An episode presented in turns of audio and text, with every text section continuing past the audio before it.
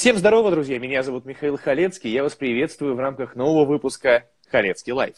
В рамках этого подкаста я встречаюсь с людьми, которые мне интересны и которые в той или иной степени связаны как с книжной индустрией, так или же в отдельных случаях это может быть какая-то тематика саморазвития. В случае с Кристиной Куплевацкой, моей сегодняшней гостьей, это, конечно же, книжная тема, и это мое большое желание поговорить о том, как, скажем так, в разных частях России продвигаются идеи просвещения, продвигаются идеи книжные, и просто мне хотелось бы поговорить как про литературу в целом, так и про блогинг, книжный блогинг на территории России. Кристина, привет. Привет. Да, слушай, Я хотела сказать, что я как раз, да, из тех частей, где медведи не только ходят по городу, но и читают книжки. Ага, слушай, насколько далеко от Москвы ты находишься? Расскажи в подробностях, пожалуйста, поделись с аудиторией. От Москвы в 3000 километров на север. Да, мы практически у полярного круга, еще чуть-чуть, и он. Ага. Что за город, что за область? Это Северо-Тюменская область, Ямало-Ненецкий автономный округ. Город Ноябрьск, нас немного, 120 тысяч, но мы держимся. Но мы в очень-очень теплых тельняшках, да? Да. Вот. Так, город на 120 тысяч человек. И, насколько я понимаю, ты, помимо того, что ведешь паблик ВКонтакте книжный, захожу, смотрю мемы в том числе, мне понравилось. Правда, меня немножко задело, возьмите, что ж там у тебя была за картинка такая? Возьмите, ударим словарями по блогерству. Орфографическим словарем по блогингу. Я подумаю, вот, блин, про меня. Действительно, если бы супруга иной раз не присылала мне ошибки в директ, которые я сделал, пока быстро писал пост, я бы, наверное, еще большим таким прослыл блогером с ошибками. Но неважно. Смотри, я хочу, чтобы ты мне рассказала, поделилась твоим нынешним состоянием по ряду проектов. Мне интересно и то, что ты делаешь в офлайн, да, режиме. Мне интересны твои походы, да, на радио, правильно, в Ноябрьске? Да. Ты записываешь передачи. И вот расскажи, что сейчас у тебя актуального, околокнижного, и есть ли вообще книжная жизнь в Ноябрьске, близко к полярному кругу, в 3000 километров от Москвы? Да, она есть. Отвечая коротко, книжная жизнь есть. Но хотя меня называют блогером, это из-за того, что я участвовала вот как раз в нацпремии Elite Blog, вот, и вышла, собственно, в финал. До этого я себя так не называла и, в общем, просила, чтобы меня так тоже не называли, потому что у меня очень небольшая аудитория, и я из тех блогеров, которые используют, как обычно поступают блогеры, они ходят на какие-то мероприятия для того, чтобы продвигать свой, грубо говоря, сетевой продукт. То, что они делают в сети, чтобы становиться более популярными там. А я как раз действую по-другому. То есть я развиваю свои сетевые какие-то проекты как раз для того, чтобы привлечь внимание к тому, что я делаю офлайн. Потому что мне кажется, что в небольших городах, особенно в таких холодных, как у нас, когда людей так просто никуда не вытащишь, но при этом очень важно сохранять культуру, встреч, каких-то дружеских, реального общения. Вот в таких городах очень важно именно офлайновые проекты, чтобы люди встречались, чтобы они не чувствовали, что они какие-то одинокие, что не с кем поделиться, там, не с кем пообщаться о том, что их волнует. В частности, вот меня волнует литература.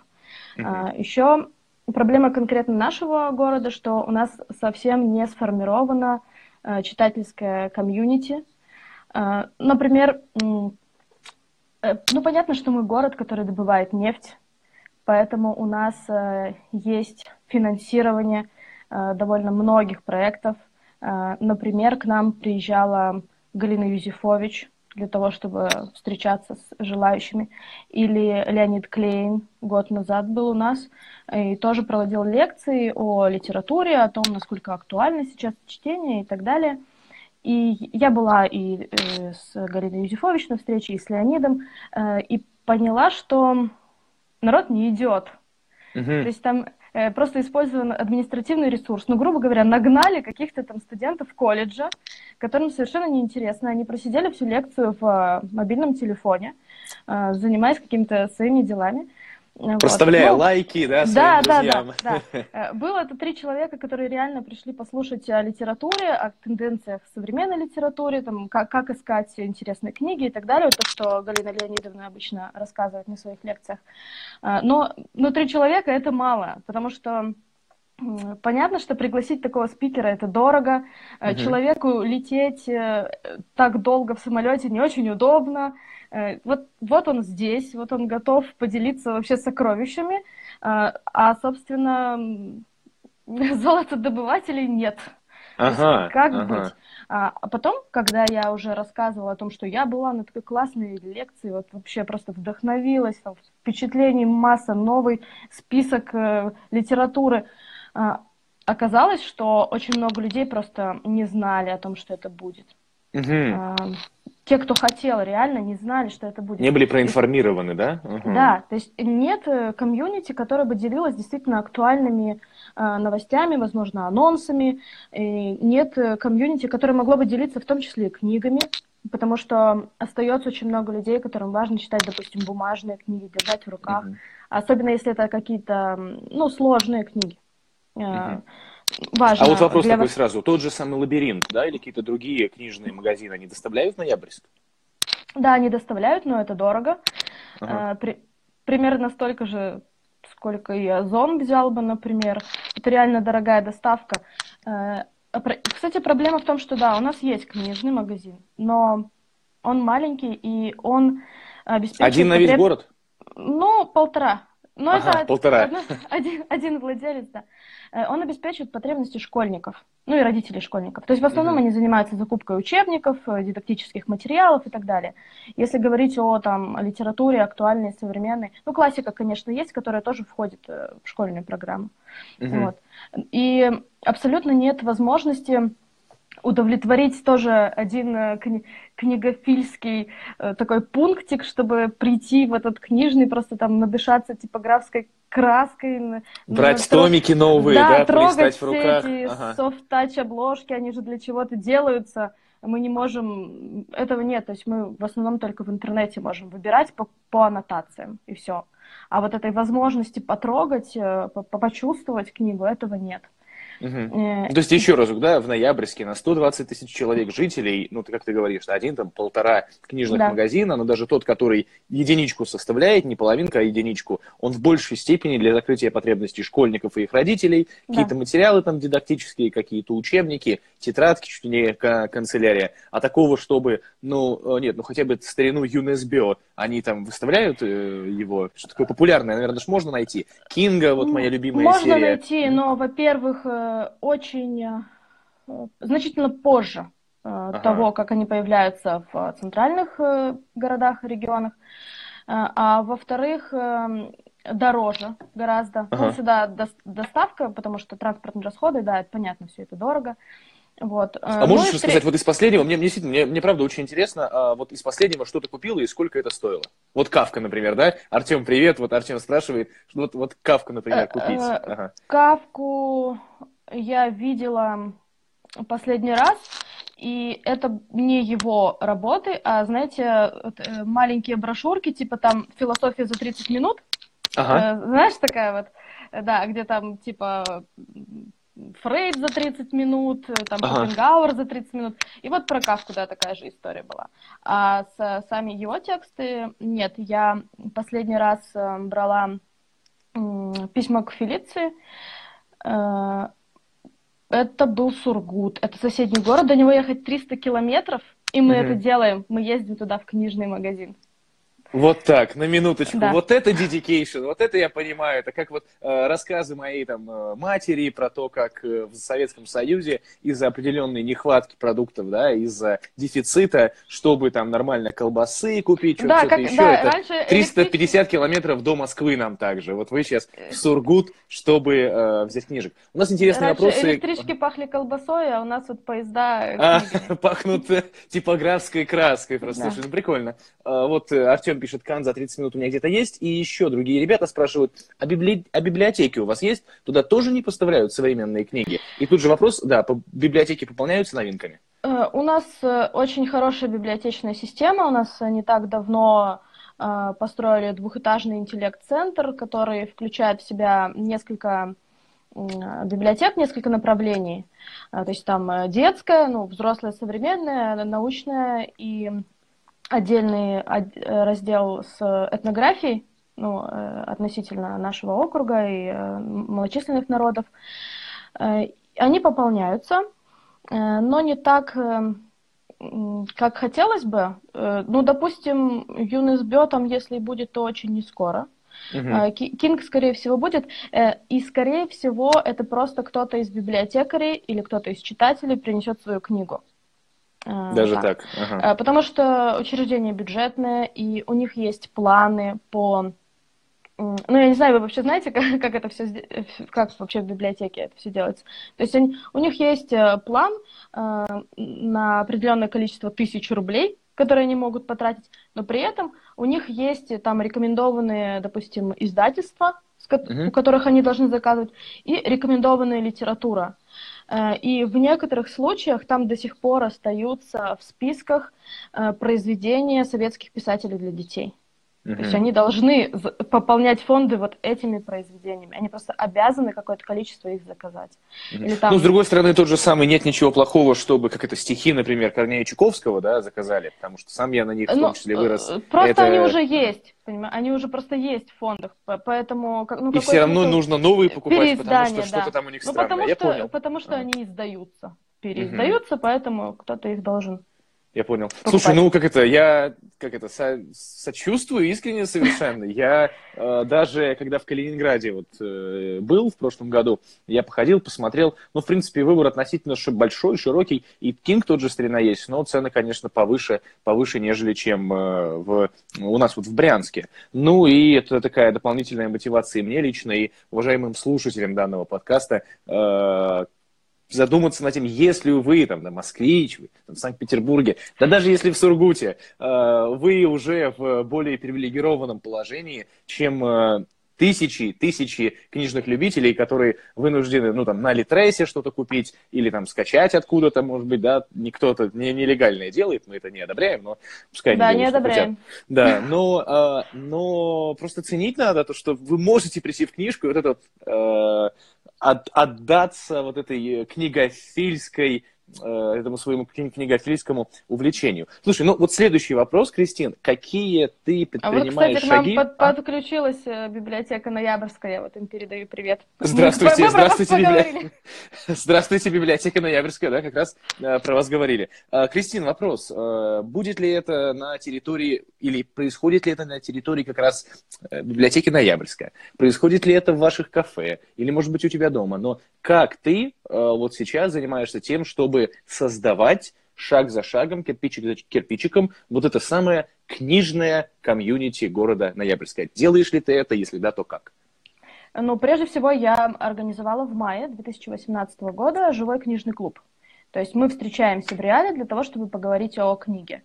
Он организован по типу классического, то есть мы сообща выбираем одну книгу, читаем ее 2-3 недели, и потом встречаемся и говорим об этом произведении. Отлично. На каждой встрече есть модератор. Обычно это тот человек, чье предложение одобрили для чтения. Вот. Он такую вводную дает, то есть немного рассказывает об авторе, о каких-то основных идеях его творчества.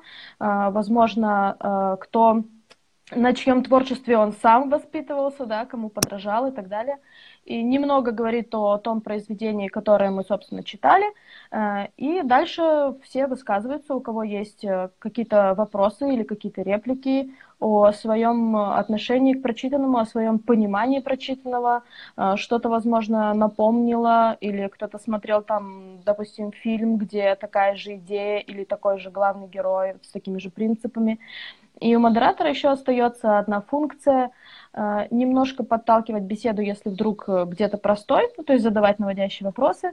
И еще вторая очень важная функция – гасить особо эмоциональные дискуссии, потому что, как оказалось, беседа о литературе довольно взрывоопасна. И люди Какие были опасные очень, моменты последние? Очень... Это было про Толстого или это было про Паланика, буквально вчера. Да, это сам по себе довольно спорный такой автор, ага. Поэтому можно было ожидать, что будут те, кто за, и те, кто против. Угу. Как и его стиля, и его лексики, скажем так и тех идей, которые он продвигает в своих книгах, в частности, в последнем произведении. И да, мы встречаемся таким образом раз в месяц, но февраль для нас экспериментальный месяц, вот этот февраль, потому что первый раз мы не смогли выбрать одну книгу, проголосовало равное количество человек за две книги, и мы решили провести две встречи.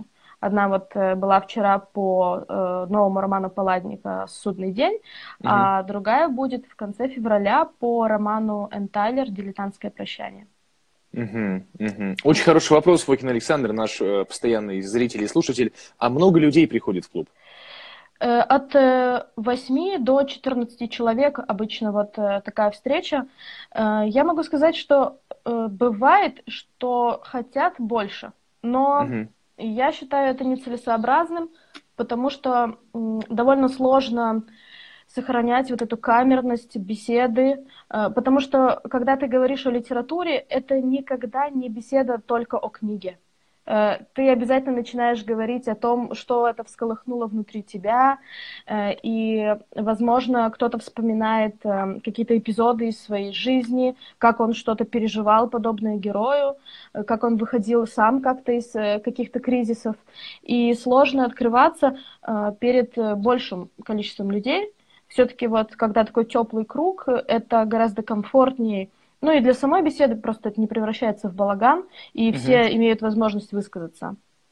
Высказаться, поделиться. И тут мне очень понравилась твоя фраза, что разговоры о литературе, да, это зачастую о чем-то еще, о чем-то большем, о других темах. Это и люди, про отклик который в душе, да, они ощутили, увидели, услышали. Это, мне кажется, зачастую может в разрез политики, да, перейти. Потому что если это, ну, я не знаю...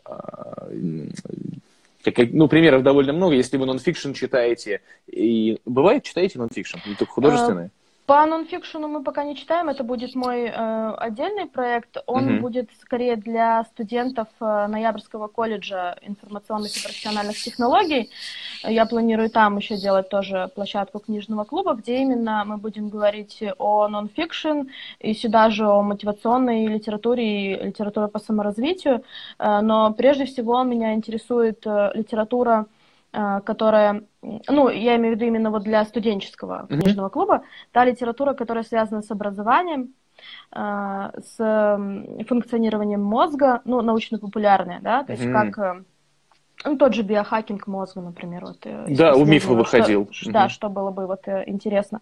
И автор, который нет-нет, рассказывает про свою кофейную компанию, и у него очень-очень все по канонам, и все хорошо. Ну, я говорил к тому, что с точки зрения нонфикшена, да не только нонфикшена, мы в Брянском книжном клубе, да, я лишь единожды сумел попасть, потому что потом расписание совсем не подходит его под мое, ну, или мое под его, неважно.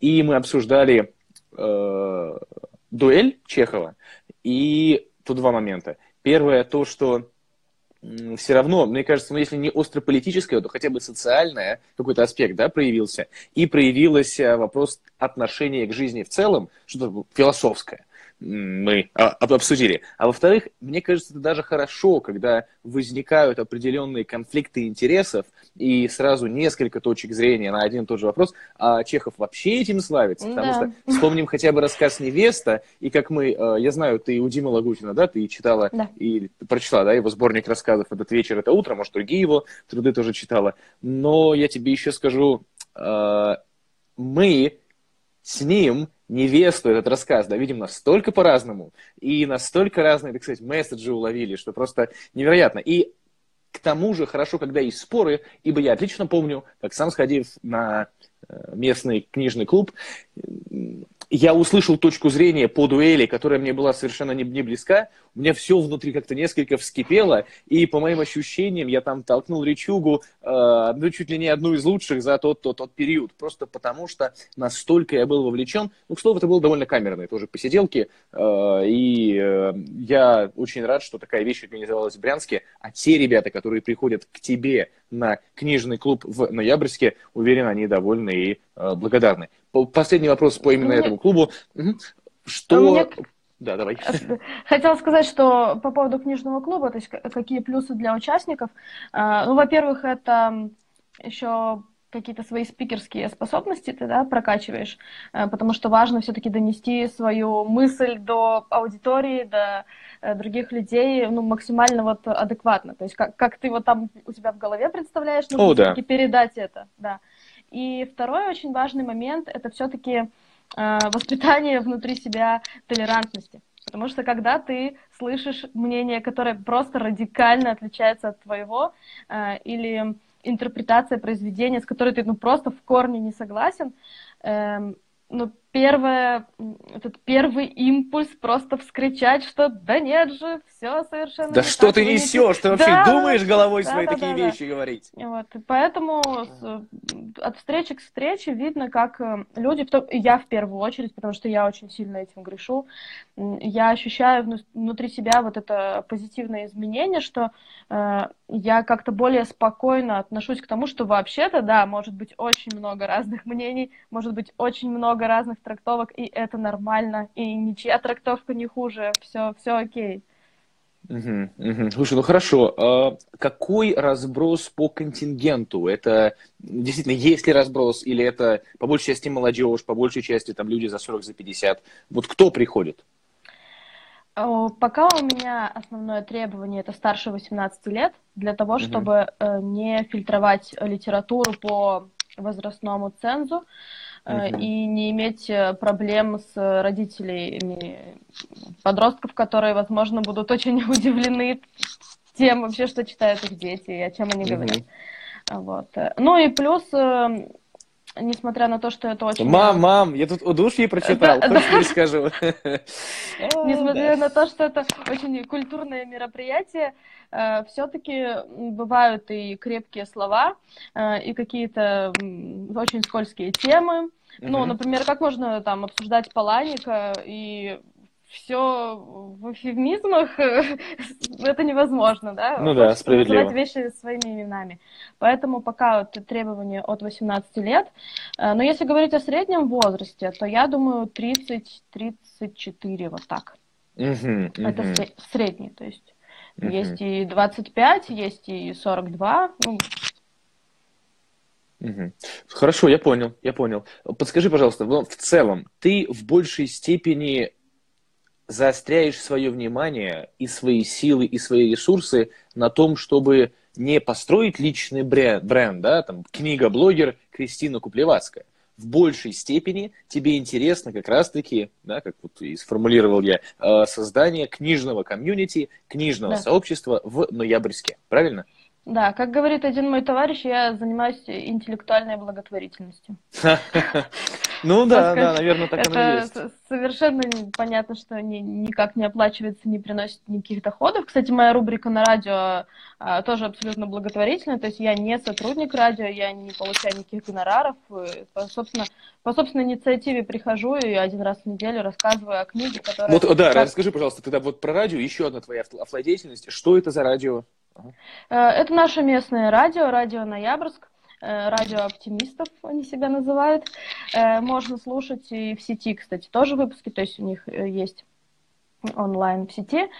Один раз в неделю, в среду, поскольку мое сообщество ВКонтакте называется «Книжная среда», то и эту рубрику мы тоже решили так назвать. И, собственно, в среду я прихожу, и там от 10 до 20 минут мы с ведущими говорим о книге, которую я предлагаю для читателей. Слушай, очень интересно. А вот об этой книге разговаривая, ты всегда готова полностью в том смысле, что ты ее уже прочла? Да, и тебе удается... Это всегда книга, которую я прочитала и которую я действительно хочу посоветовать. То есть это не книга, которая там на гребне волны, она очень актуальна там, и так далее. Это книга, которая действительно меня впечатлила по какой-то причине. И я говорю об этой причине обычно, да, в эфире. То есть, слушай, ну, мне кажется, неплохо. А как так получается? У тебя, ну вот я энное количество лет назад, начиная свои собственные книжные дела, свой книжный бложек, я с этого и сам стартанул. Я понял, что у меня лежит большущая стопень книжек недочитанных, не сказать, чтобы сейчас что-то изменилось, до сих пор вот эти вот вещи, да, вот то, что на фоне, они как бы, нет, они не прочитаны, это просто красивый антураж, по сути. Прочитана лишь маленькая часть. Но тогда я понял, что вот, у меня там стопки книжек, покупаю, но не читаю, нужен дедлайн. Нужно себе ставить ограничения. Оп, раз в неделю по одной книжке. И какое-то время у меня получалось, год там, по книжке в неделю выходило. Но в твоем случае, да, у тебя тоже так же выходит? Минимум книжка в неделю? Или как? У меня выходит больше, но это просто в удовольствие. По поводу радио, мне нравится то, что это не та книга, которую я обязательно прочитала вчера. То есть, в принципе, я могу рассказать о книге, которую я прочитала там 2 месяца назад, 3 месяца назад. Допустим, на прошлом эфире я рассказывала о повести «Плюс жизнь» Кристины Гептинг. Это, ну, вот о жизни молодого человека, который был рожден с ВИЧ-статусом положительным у нас здесь, в России. Ну, она не биографична, но она очень-очень реалистична. И эту книгу я прочитала, наверное, полгода назад, когда она еще была только онлайн на сайте премии «Лицей». Ну, как повесть победителя. Вот. А рассказала вот я о ней только сейчас. Но читаю я по, наверное, по паре книг в неделю. Но обычно это книги либо из разных жанров, либо из разных стран, либо, допустим, нонфикшн и художка. Ну, вот так. Слушай, ну хорошо, это замечательно. Как тебе удается выделять время на чтение? У тебя основная занятость, кем ты работаешь? Я массажист. У меня медицинское образование, да, и основная моя профессия, специальность, я работаю массажистом. Ну, говоришь ли ты своим клиентам то, что Петр Николаевич сейчас полежит тихонечко, наушники и как бы аудиокнига? Нет, так нельзя, нет. Но я могу, если человек желает, подспудно его информировать о том, что было бы ему неплохо почитать.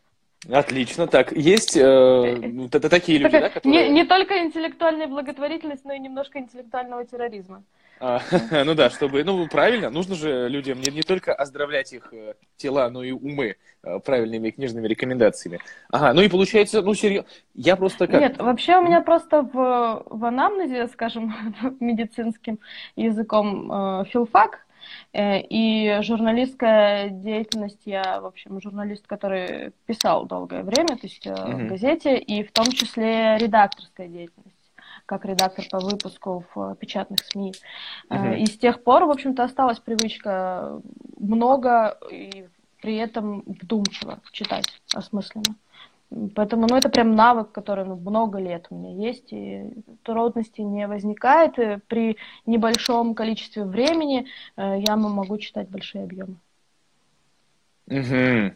Слушай, ну да, вот здесь мы, кстати, мы можем это обсудить отдельно, потому что я даже по себе чувствую, когда у меня возникают какие-то большие перерывы в чтении, я, конечно, за особо интересные труды после этого, как-то я на них прям накидываюсь, но все равно это навык, это какая-то, не знаю, способность, что ли, когда ты можешь действительно большие объемы информации и вдумчиво причем читать. Разумеется, в большей степени это для меня, с моей точки зрения, касается того же нонфикшена, потому что это, ну, я не знаю, возьмем мы книжку «Математика космоса», вон у меня стоит, от Альпина нонфикшн, или возьмем что-нибудь здесь, вот, например, господин Клайв Стейплз Льюис, да, «Настигнутые радостью» в русском переводе, его автобиография. Нужно, ну, прям вчитываться, нужно как-то рефлексировать на тему почти каждой страницы. И это дело не такое уж и простое. И поэтому вот ты сказала, что у тебя есть такой, так сказать, да, анамнез, бэкграунд. Да? Бэкграунд именно так. Читательский, писательский, ну, редакторский и журналистский. Ну, вот это, видимо, да, и помогает на постоянной, да, основе регулярно читать.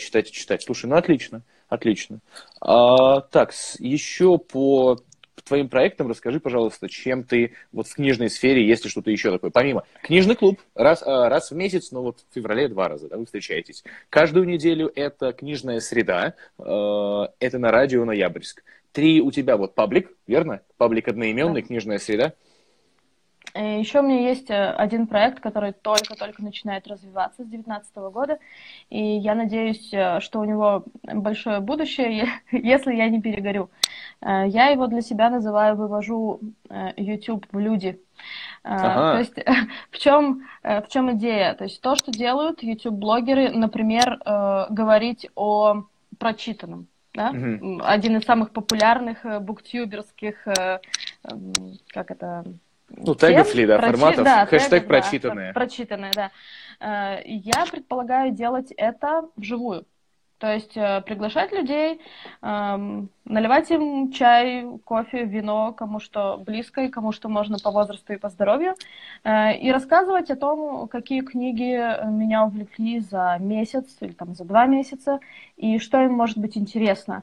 Например, перед летом, да, книги, которые было бы неплохо прочитать в отпуске. Mm-hmm. Вот. То есть проводить реальную встречу по тегам, которые популярны в YouTube. Ну, в частности, в BookTube. Ага. И потом это выкладывать на, на YouTube? Нет, не как? Обязательно. Нет? Просто оставлять это вот для живых людей в реале, чтобы можно было сразу же с ними что-то обсуждать, чтобы они тут же задавали вопросы.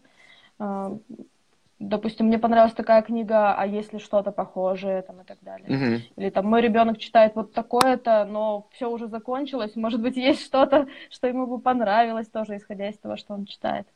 То есть это просто очередные реальные встречи, но, грубо говоря, с форматом вот спикер и аудитория. Uh-huh. Вот. Uh-huh. Ну и в данном случае это реальные, как это, in real life, да, IRL, и регулярный, и при этом спикер это ты или какие-то другие люди? Ну, пока я.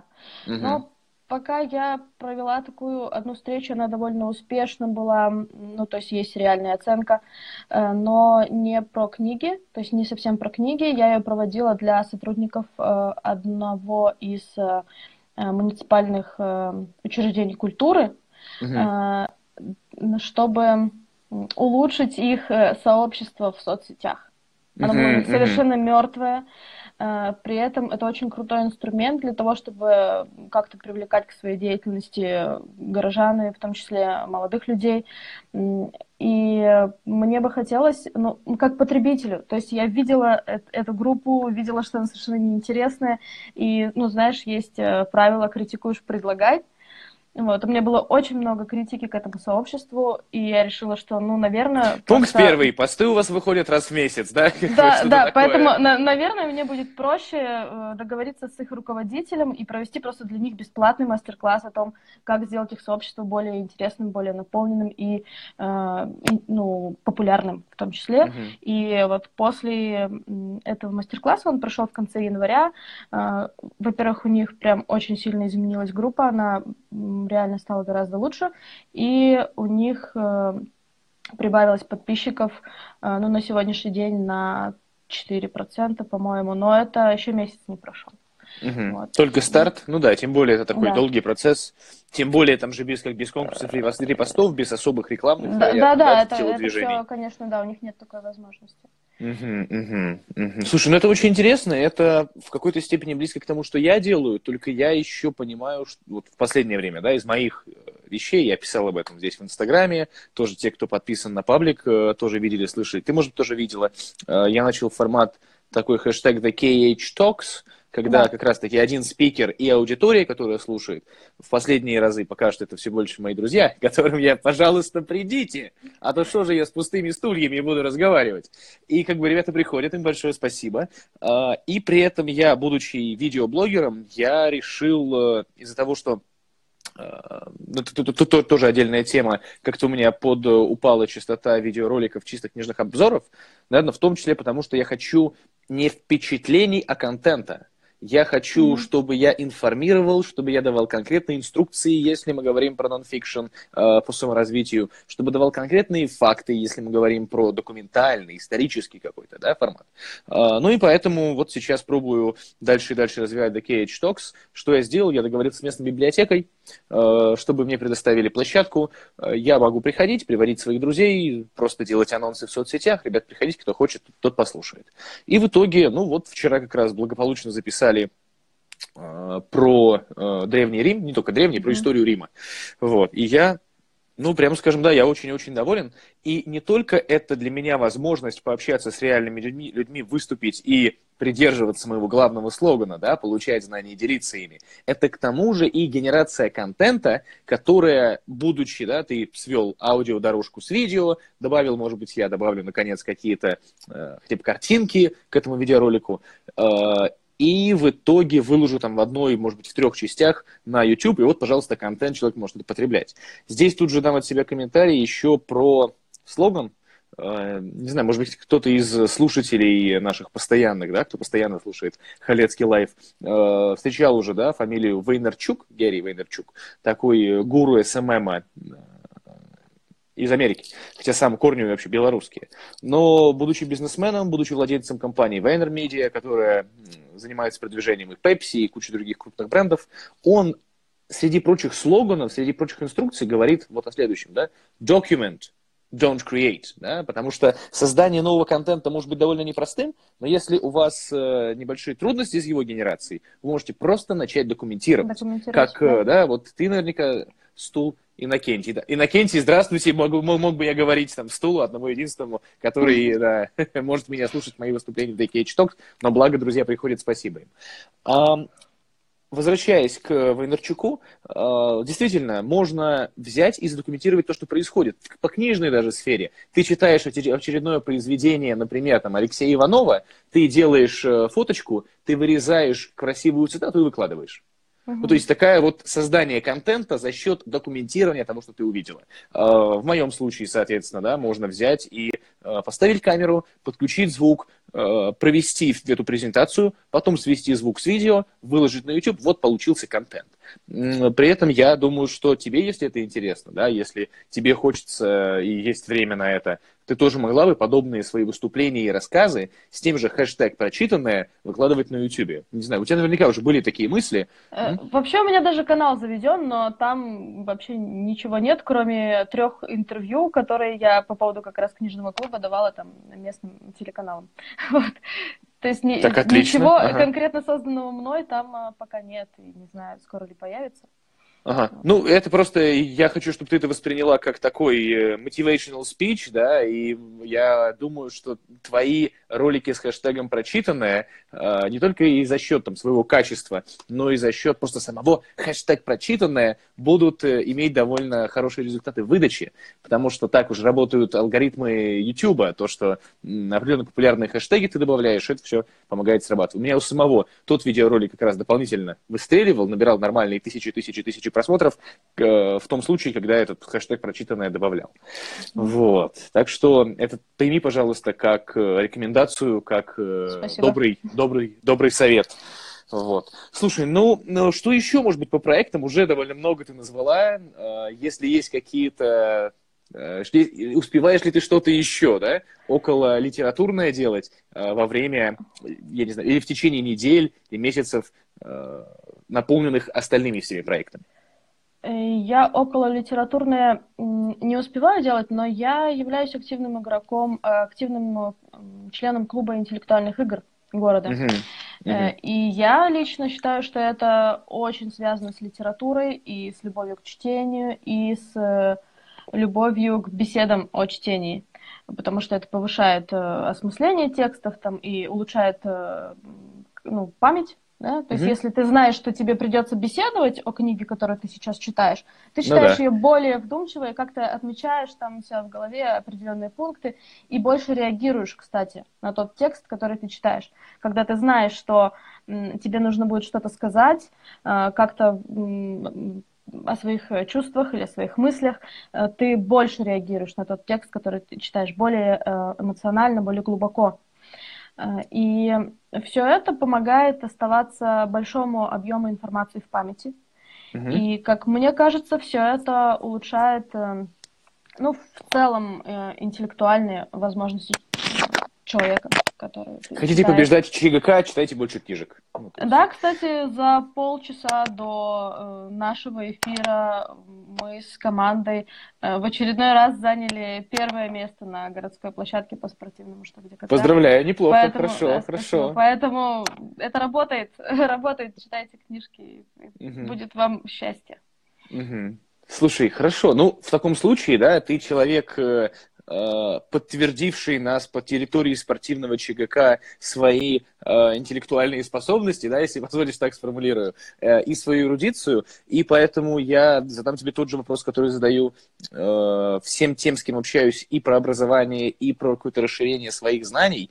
Находила ли ты какие-то эффективные, ну, как это, да, сейчас модное слово, лайфхаки, которые помогают лучше вот усвоить прочитанное? Я могу сказать, что мне очень важно взять от художественного текста все, что он может дать. И когда я общаюсь с многими людьми и знаю, что люди читают художественный текст только как вот эмоциональную какую-то психологическую историю. То есть историю героя, его переживаний там, и так далее.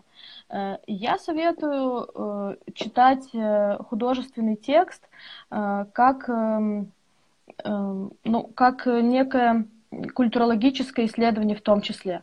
То есть, если вы видите название города, который вам не знаком, дойдите до логической точки в тексте, загуглите этот город, посмотрите, где он находится, посмотрите, как он выглядит, посмотрите, какого цвета в нем дома, когда он был основан, какие-то, может быть, там есть памятники основные или ну, какие-то достопримечательности, или какой-то музей, или, возможно, какой-то знаменитый человек родился в этом городе и так далее.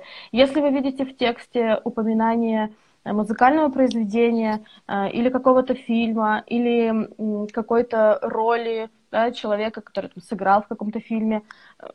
Проделайте то же самое. Дойдите до логической точки, включите эту сюиту или этот вальс, послушайте.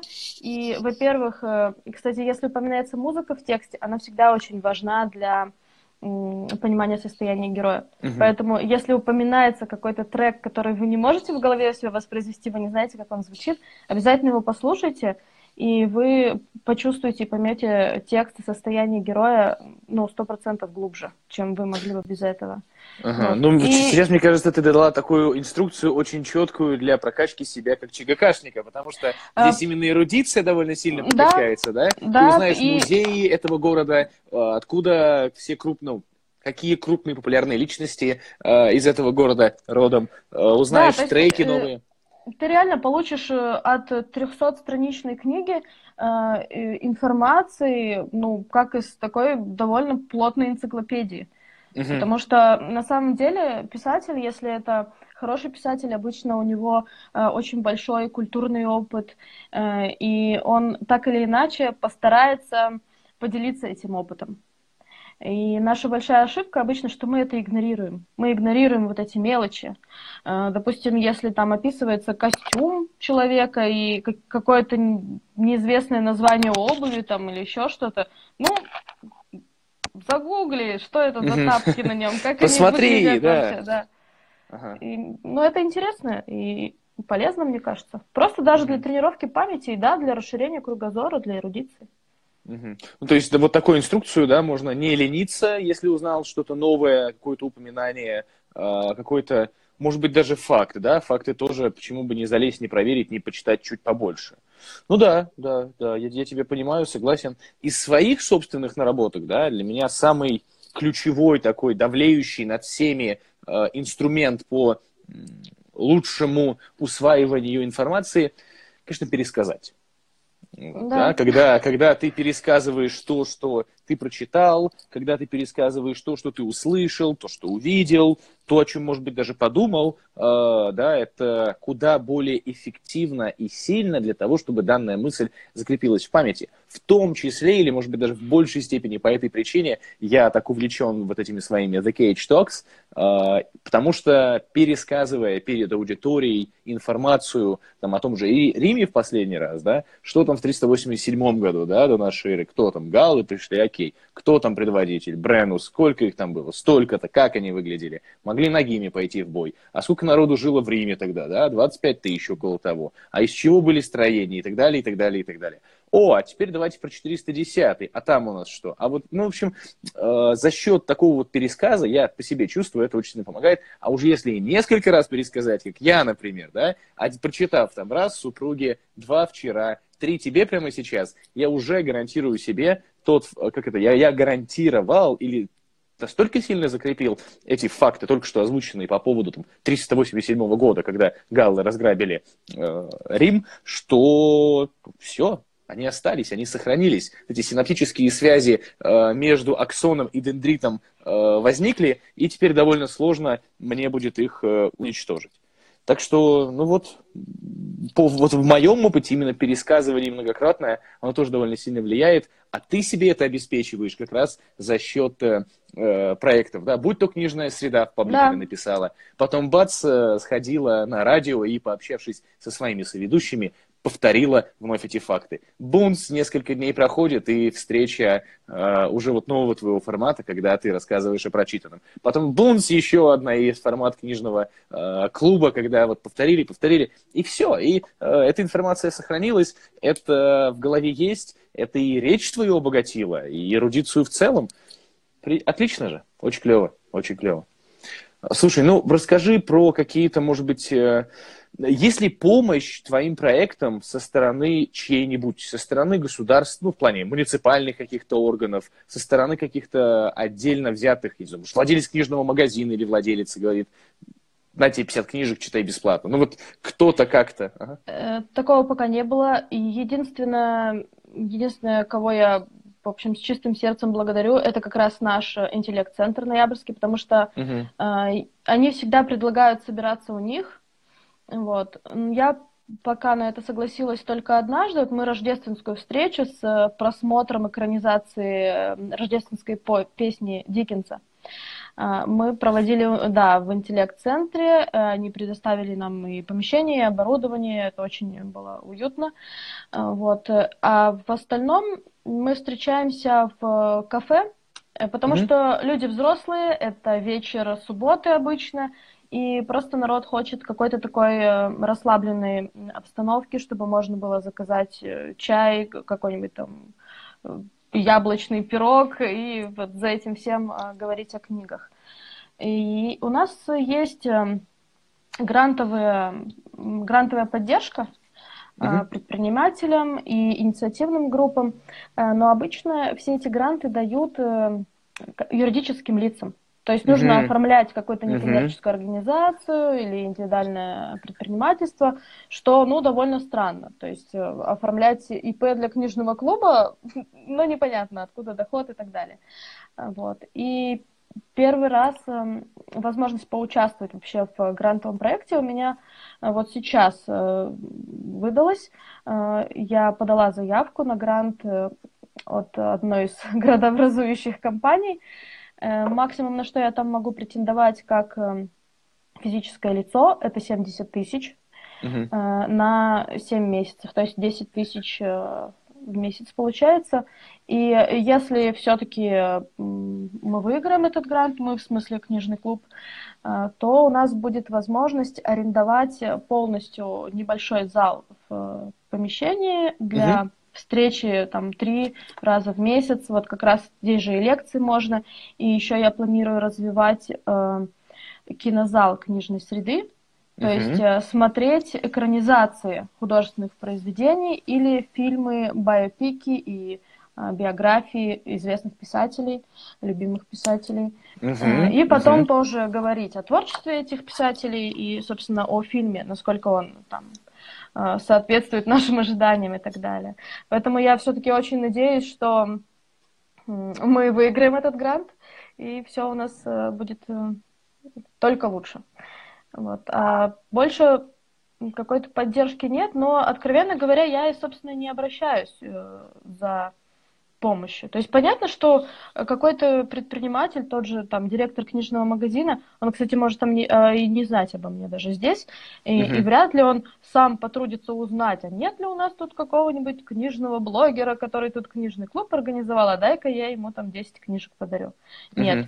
Но, возможно, если я сама приду и предложу какое-то взаимное там выгодное сотрудничество, может быть, мне и не откажут, я не знаю. Надо пробовать, а потом уже говорить, помогают или нет.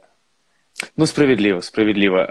Как раз нам пишут X Анастасия 9X. Идея с показом экранизаций Прекрасно. Ну да, я тоже подумал, это хорошая идея, хорошая инициатива. Ну и сейчас, подводя этот выпуск подкаста к логическому завершению, я хочу сказать одну вещь, Кристин. Я как имел несколько, довольно общее представление о твоей деятельности, посмотрев Инстаграм, посмотрев ВК, полистав, почитав паблик твой, я представлял, что да, ты в какой-то степени себя процессу популяризации книжного дела отдаешь. В какой, мне было не совсем понятно. Но сейчас, в течение часа, это чуть меньше, с тобой прообщавшись, я понял, что, дай бог, чтобы в России было побольше таких людей, как ты, которые занимаются, видишь, в твоем случае, в точности, книжной, интеллектуальной, как сформулировал твой друг, интеллектуальной благотворительностью, когда ты не потому что, потирая ручонки, денежек заработаю, что-то сделаю, но потому что это желание и получать как раз-таки, информацию высокого качества и просто читая хорошие книги, а потом распространять ее и создавать к тому же условия для других людей, чтобы они делились мыслями о прочитанном, повышали собственную эрудицию, повышали собственные навыки по публичным выступлениям. Ты это все делаешь, это очень-очень круто. И я, во-первых, повторюсь, что побольше бы в России таких инициативных людей, и просто повезло всем жителям Ноябрьска. Как вы самоназвание? Ноябрьчане? Ноябряне. Всем ноябрянам повезло. У нас, кстати, с этой стороны. Кто-то настаивает, что мы ноябрцы. Ноябрцы. У нас тоже брянцы, брянчаки, как только не называют. Но так или иначе жителям Ноябрьска повезло, потому что это очень клевые проекты, и я от всей души не только благодарю тебя за нашу сегодняшнюю беседу, но и желаю успеха на каждом из этих поприщ. Ты большая молодчина. Большое спасибо, что пригласил, и будем получать знания и делиться ими дальше. Да, как пишет Артем, да. Все, Кристина, тебе большое спасибо, надеюсь, еще придешь в гости, пообщаемся уже на новом витке твоих ноябрьских проектов. Да, с удовольствием. Да, пока. Все, спасибо большое, пока-пока. А вы, друзья, не забывайте как раз получать знания и делиться ими. Теперь точно пока.